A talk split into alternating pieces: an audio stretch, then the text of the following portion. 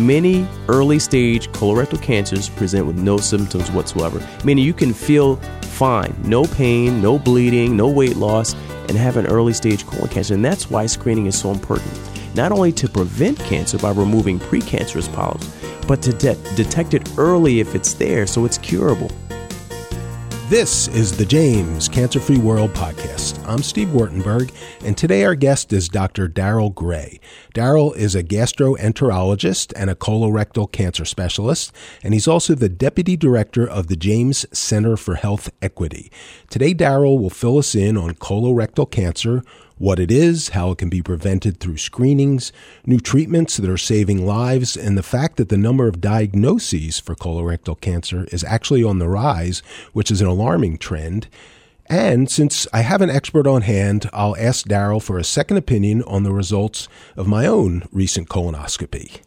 Welcome back to the podcast, Darrell. Thank you very much. Glad to be here. Darrell, let's start with the basics of colorectal cancer and the fact that it's not one type of cancer, but it's actually two. So give us the rundown on the two types of cancer, the differences, and, and why this is is a, a, a cancer that's that's impacting a lot of people. Oh, yes. So colorectal cancer includes two cancers, colon and rectal. And when I talk about the colon, I'm talking about the large intestine. And so a cancer that could involve the rectal rectum is a rectal cancer, and the cancer that involves the colon only is a colon cancer. But they tend to be grouped together in what we call colorectal cancer.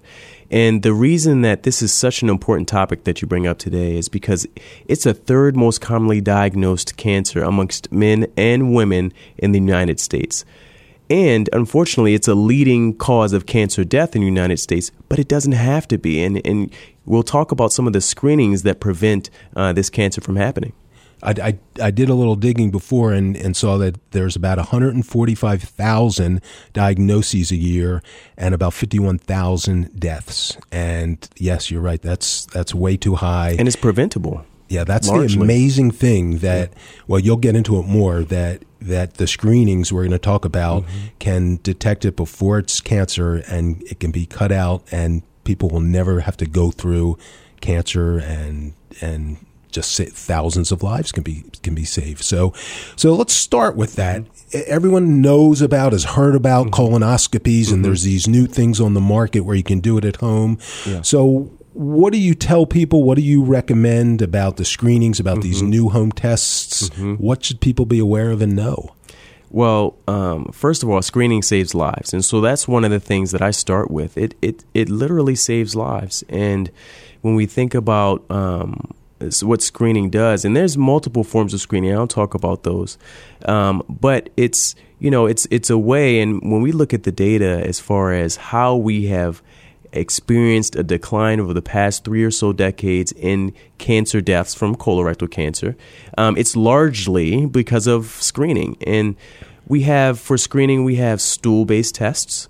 So I've been getting a lot of questions recently about um, one that is heavily advertised called Cologuard, which is a multi-target stool DNA test. Um, there's also what we call FIT testing, which is fecal immunochemical testing, and there's fecal occult blood testing. So I group those into the forms of really cancer detection tests, and that's a form of a screening test. And then there are other direct visualization tests. That's where colonoscopy falls in. So, so those first two Mm-hmm. They can only determine once you have cancer. Well, or I, or is, is, that not true? Yeah, let me expand on that. So, um, if we look at both fecal immunochemical testing or uh, uh, FIT testing, and we look at Cologuard, which is the multi-target stool DNA testing, those look for abnormalities in the stool. So, FIT will look for blood hemoglobin in the stool um, that uh, uh, that will alert the healthcare provider uh, that uh, there's an abnormality there, and it, it may be cancer, but it may not be. It could be a very large polyp that is shedding blood.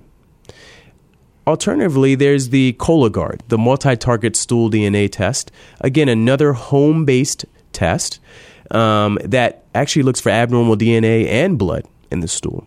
Um, and again, that can be, it's great for detecting cancers. And so that's very helpful. That can be very helpful for detecting early stage cancers. And the reason that's important is because um, uh, when caught early, colon cancer is largely curable before it's metastasized and spread. Exactly. And so it's great at detecting cancer and okay at, te- at detecting precancerous polyps.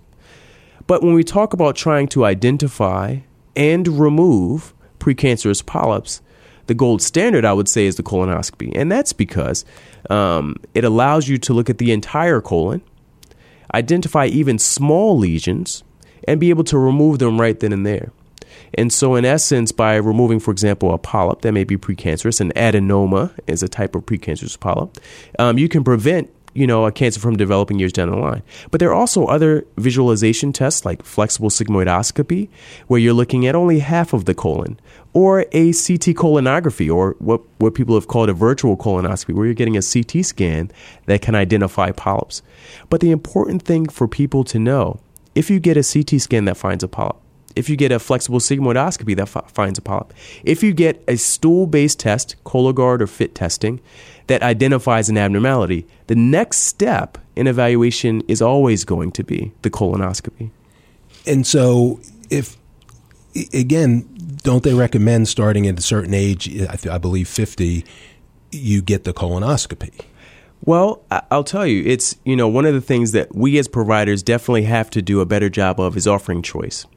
And because we know when we offer people choice, they are more likely to get a, a form of screening test. That's true. Not everyone has the health insurance and the financial means sure. or, or the availability of a place to get the gold standard colonoscopy. Certainly. And, and, you know, there are also, you know, stigmas and fears that people have in regards to it. So we have to be sure, we have to be clear that as healthcare providers, primary care or specialty providers, we are informing people, helping them to make informed choices about screening tests and giving them choices. The um, other thing you asked a question about the age. So that's an interesting question because in May of last year, May of 2018, the American Cancer Society recommended that the age of uh, initiation of screening actually be decreased from age 50, which was the kind of traditional mantra for average risk individuals, to age 45. For everyone or for, for high, everyone? Okay, not just high risk people. That's exactly right. So age 45 for everyone. Now, with the caveat that the United States Preventive Services Task Force, which is an agency that creates the guidelines or creates one of the guidelines in regards to colorectal cancer screening and that informs insurance companies uh, decisions around this still has it at age 50 so that's important for people to know because oh. their insurance may not cover it at age 45 particularly being average risk. So what happens if your insurance company doesn't cover it well, then they have a choice to make. Right. The choice can be, you know, paying for it out of pocket or with some form of copay, or um, to do uh, again a stool-based test that they may have to pay, you know, as opposed to a colonoscopy, or to postpone it. Uh, unless they develop either or have a family history they didn't know about and then can report, or have symptoms that warrant an earlier evaluation. And again, this is some these are decisions you should be making. A person should be making in conjunction with their primary care physician. Absolutely, based on family history, based on financial means, what's available, all those variables. Absolutely, this is a discussion, and it has to be a discussion with uh, informed healthcare provider. The other thing I want to return to, particularly as we talk about screening and screening age, one thing that's um, that a lot of people that I talk with in the community are not aware of is that um, guidelines do approve screening at age 45 for African Americans. And uh, that is because, particularly, this was something that was pushed by the American College of Gastroenterology um, years ago. And this is because we know that African Americans typically present younger and at a later stage of colon cancer. And so it's very important that particularly African Americans uh, come in at age 45. Now, albeit the American, like I said, American Cancer Society lowered the age for everyone. Now, why why is that? Since you brought that up, that mm-hmm. certain groups, African American men and women, I mm-hmm. think, but especially men, are more prone to certain types of cancer. Is it a genetic thing? Is it is why is that? Yeah. So certainly biology plays a role. But there are other things that influence our biology that is important to know. And that's what we call social determinants of health. So this has now become a buzz term, but basically refers to the conditions in which we live, work, and play, and pray, and um, you know thrive throughout our lives. So as I think about social determinants of health, I think about those who you know, are, for example, may not have a safe playground to play on and go on to develop, you know, obesity over time for other, other influences, which obesity is a risk factor for colon cancer. I think about those who don't have um, a healthy grocery store nearby. food deserts that you hear deserts, about in certain exactly. urban centers. So food insecurity areas, yeah, exactly. Food insecurity or only exposed to high fatty foods, high salt foods. Again, another risk factor for developing colon cancer. So we have to think about the conditions in which people are growing up that put them at risk. And so that influences part of what we're seeing with African Americans. Again, biology, but there are things that influence our biology. Poverty influences our biology because of the conditions that poverty uh, creates as well. We'll get into that later, but I know you have a program to specifically address this. Yes. But we're going to take a quick break now, and when we come back, we'll talk a little more about screenings and then get into some of the treatment options and how they've improved. And then we'll also talk about the disparity issue in this uh, clinic that you and some others here at the James have developed to reach out to people who may not otherwise have access to colonoscopies. Yes, I'm excited. Let's do it. A revolution in lung cancer treatment is happening at the James. We're proving lung cancer isn't solely defined by location and stage, but rather the individual molecules and genes that drive it. Simply put, there is no routine lung cancer. That's why our world renowned specialists put their expertise towards treating one particular lung cancer yours. At the James, we go beyond the routine to prevent, detect, treat, and cure your lung cancer. To learn more, call 1 800 293 5066. We're back with Darrell Gray talking about colorectal cancer, and we just talked a lot about screenings. And I know there's a lot of misconceptions and, and myths about uh, colonoscopies. What do you hear when you're out in the public talking to people, and what do they say? What do they ask you? you know, it's it's not uncommon that I'm in uh, pu- the public and or in the community, and people say, you know, doc, I haven't seen a doctor in 15 years, or I've never seen a doctor. You know, I'm healthy. I try to eat well. I try to exercise. I don't think I need screening.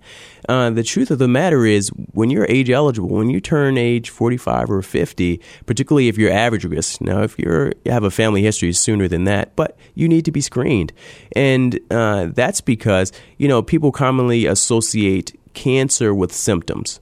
And it can be associated with symptoms, but certainly many early stage colorectal cancers present with no symptoms whatsoever, meaning you can feel fine, no pain, no bleeding, no weight loss, and have an early stage colon cancer. And that's why screening is so important.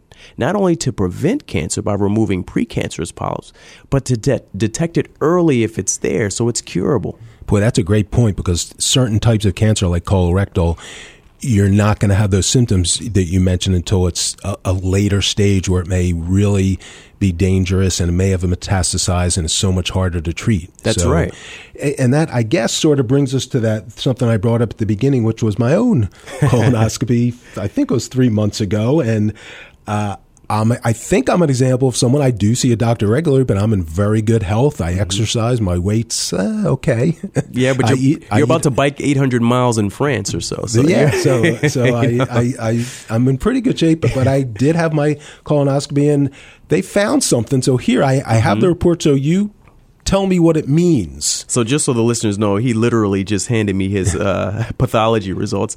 Um, so yes, so it demonstrates that you have uh, you had one tubular adenoma removed, and you had something else removed that looked like a polyp, but it's normal colon mucosa. So you had one precancerous polyp, a tubular adenoma, and it's recommended. And the person that wrote the letter to you uh, appropriately recommended you come back in five years because that's based on the size number and type of polyps you had. Again, you had one um, small, so so low risk uh, tubular adenoma, and so you would come back in five years for your next colonoscopy. Well, that low risk adenoma, eventually that would could I mean, it, not definitely, but could have become can- colon cancer. Certainly, and um, it could have. And typically, we, you know, certainly certain polyps behave differently and everybody is different but the, one of the mantras has been you know about 10 years from normal mucosa or normal colon to cancer or very tiny kind of precancerous cells to development of cancer. And so certainly if that had been in there for years it possibly could have turned into cancer. That, that's a little bit of a sobering thought to know mm-hmm. that there was something in my body that had a very good chance of becoming uh, colon cancer. So that's whew, I'm glad I had that colonoscopy. No, and- absolutely. And you and you are like you said, you pointed out that you are, you know, you try to eat well. You're obviously very active. You biked in Peloton. You're about to have a, a long biking trip come up. Um, and so, you know, uh, colorectal cancer, as with many cancers, is no respecter of person. And so that's what makes screening so important. All right, so I'll, I will be back in, in five years, and, and thanks to your colleague uh, Philip Hart, who who Yes. did it and was was great. Uh, if you can call a colonoscopy great, I don't know about that, but um, actually, uh, speaking of that, when it describe to people the actual procedure of a, of a colonoscopy, what you what you see, and how you can, in in the case Yes. of Dr. Hart with me, what and how you remove a precancerous polyp. I'll tell you the most common thing that happens, and I was doing colonoscopies yesterday, is uh, a patient wakes up from their colonoscopy and says, "Have you started yet?" And I'm already done. You know, um, the most challenging part of a colonoscopy is the day before I knew you were going to say that. taking yes. the bowel Yeah. prep. And so that's that's something that's done to cleanse out the colon, so the person doing it can see very well throughout the colon, identify even the most minuscule of changes within your colon. And the actual day of the test, you come with a companion because they we give you medicine to make you comfortable and sleepy. You usually able to breathe on your own, and you're comfortable, you know, for the 20 to 30 minutes that the colonoscopy is happening. And then you wake up, and in most cases, don't remember anything about it.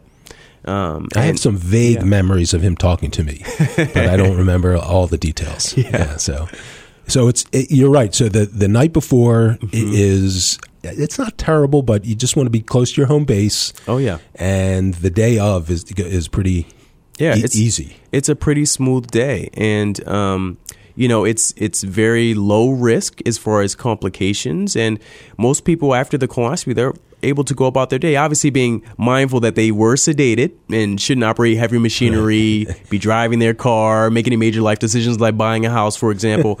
um, but you know, they feel well. Oh, now you tell me not to buy a house. so you're looking through a monitor and you can see the inside of the colon and you can see along the walls any imperfections, any polyps, any bumps, any what? What do you see? That's that's exactly right. Um, it's it's almost like a video game, and sometimes patients are nervous because they say, "I don't want anybody to look at my behind." Well, the truth is, I'm not looking at your behind. I'm looking at a screen the entire time. Yeah. I'm using uh, uh, maneuvering the camera with one hand, uh, you, my right hand, and maneuvering um, how that camera moves with a controller in my left hand, basically. And I'm looking straight at a screen that allows me to see, you know, up close, um, minor kind of changes in the lining of the colon to identify polyps, which almost look like little bumps sometimes um, that I can remove.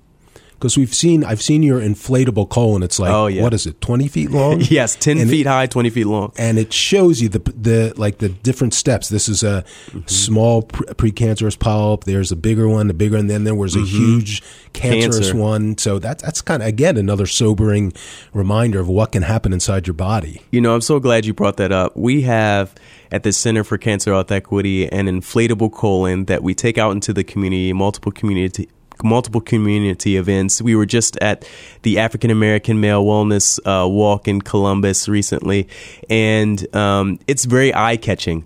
You know, this large inflatable colon Yes, people are drawn to it. but it's also a great educational Yeah. tool. Um, you know, it's it's always uh, touching for me to see people's wheels turning as they're walking through this, and people are educating them on the importance of colon health and cancer screening. And then when people come out on the other and said, you know what, I need to call my doctor now this week to make sure I can get get in for colorectal cancer screening. So it's a powerful tool. I, I've been at an event with you, and I've literally heard people say that to you. They Yeah. come out and they say, "I never, I, ne- I would, I thought I would be too embarrassed. I didn't want to talk about it. But seeing this, I'm calling my doctor. I, for it's peace of mind. Mm-hmm. That's It- right. And and as I now know, for the next several years. So. um, Let's talk a little about new treatments. I know immuno-oncology, immunotherapy is a huge new advance in uh, treating many Mm-hmm. kinds of cancer. What are some of the advances in that area and others in in treating uh, colon and rectal cancer? So traditionally, colorectal cancers have been treated with surgery, chemotherapy, and or radiation. So the surgery is you cut out pieces of the, of the col- sections of the colons in, in some case, which can be pretty disruptive for a person's life. That's right. Depending on the location and the size, yeah. uh, surgery, you can remove parts of the colon and connect them back together, depending on where it's located and if it's spread or not. Um, immunotherapy is an exciting new advance. And really, to put it simply, it's really trying to help the immune system to both your native immune system to both recognize and then destroy cancer cells. And so that's um, an exciting new advance for us, um, um, for those of us who are, you know, trying to help people get cured of cancer. Um, and, and so, particularly as I think about things that are happening here at The Ohio State University, and when we talk about what's happening at the James uh, Cancer Hospital, we have a new Institute for Immuno-Oncology.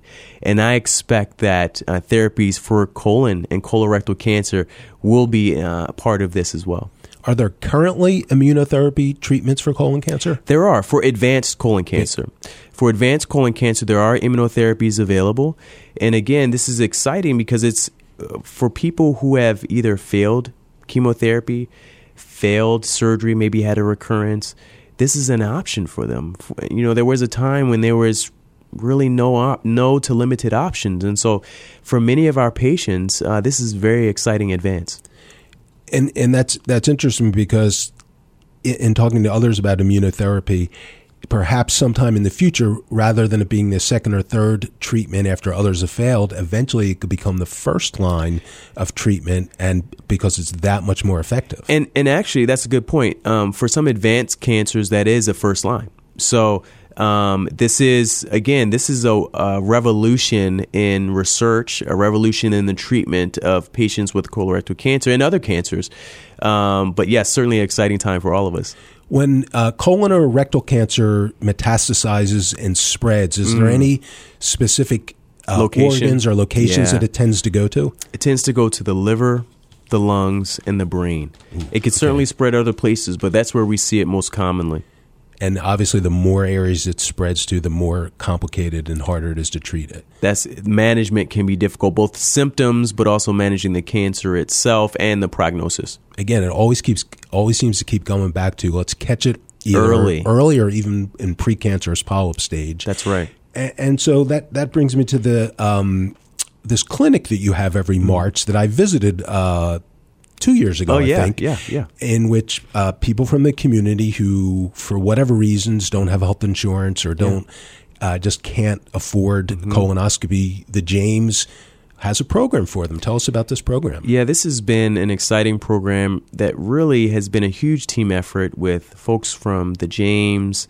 um, both program managers, even research staff, um, ex- our executive director at the Center for Cancer Health Equity, um, program directors, I think about patient navigators have been involved in this, but also on the medical center side, our docs who are doing the colonoscopies, uh, nursing staff, technician staff. So it's a huge team effort, but what this is, it's part of what's called the PACE program, or Provider and Community Engagement Program for Health Equity and Colorectal Cancer Prevention.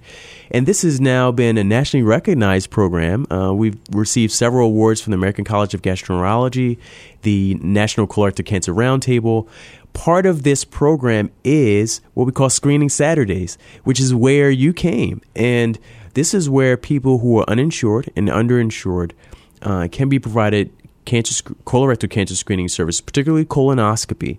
And so this has been a huge um, effort and a huge success, in large part to the buy-in and support from our Med Center leadership, our Cancer Center leadership as well. So when I was there and you introduced me to one of your patients, yeah he had uh, I don't remember the exact amount, but yeah. he had a couple uh, large yes. precancerous polyps removed that, that you were very certain were going to become cancer. You, I mean, this is amazing. You're preventing people from getting cancer, like dozens of them. Yeah. The, so that example, that gentleman did have three what we would consider advanced adenomas because of the size and the histology of it. Um, and certainly that's something that would have gone on to uh, turn into cancer. And when in our first year of having the program, we did find an early stage rectal cancer, and that person underwent surgery. And so, you know, this is this program has been helping and saving saving lives. We hope. and it's something that we continue to get support from the Med Center and the James for, and, for that we're very thankful.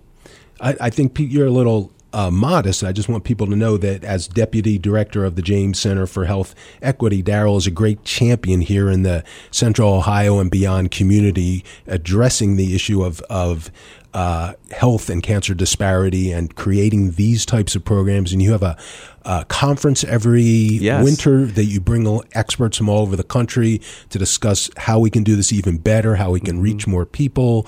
And obviously, your expertise is colorectal cancer, but it, it reaches out to every type of cancer in all kinds of dis, uh, different ethnic, socioeconomic uh, groups of people who sometimes don't get that's uh, right. The resources and care they need. That's right. And we, so we have a wonderful team uh, that helps us in the Center for Cancer Health Equity and with the PACE program. And yes, they're boots on the ground in the community, whether it be going to a mosque or a church to talk about colorectal cancer prevention, whether it's taking the inflatable colon out into the community, whether it's partnering with different primary care practices and coming in and talking about the latest in colorectal cancer screening, or whether it's having the conference that we have usually every spring, our Cancer Health Equity Conference, to talk about multiple topics, including colorectal cancer, but talking about an array of, of cancer uh, topics as well. So we try to keep our finger on the pulse of what's new and what's innovative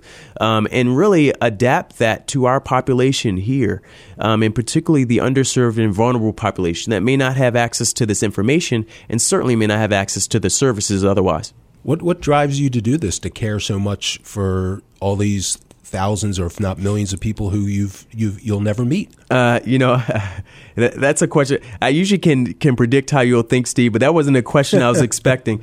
Um, you know, to just be completely transparent, I, I think it's um, I, I, think it's just a calling on my life, and I think it's just um, um something that God has put on my heart, and I've followed that, and I've followed His leading, and it's something that um, he's provided me the strength and the ability and the talent and the time and the treasure to do, and I just love doing it. Um, and I think that's how I get up every day and, and think about what we can do to improve the program, what we can do to improve access and utilization of services amongst those most in need. It's because I love doing it. Um, it's something I'm just so passionate about, and I think about it all the time. So.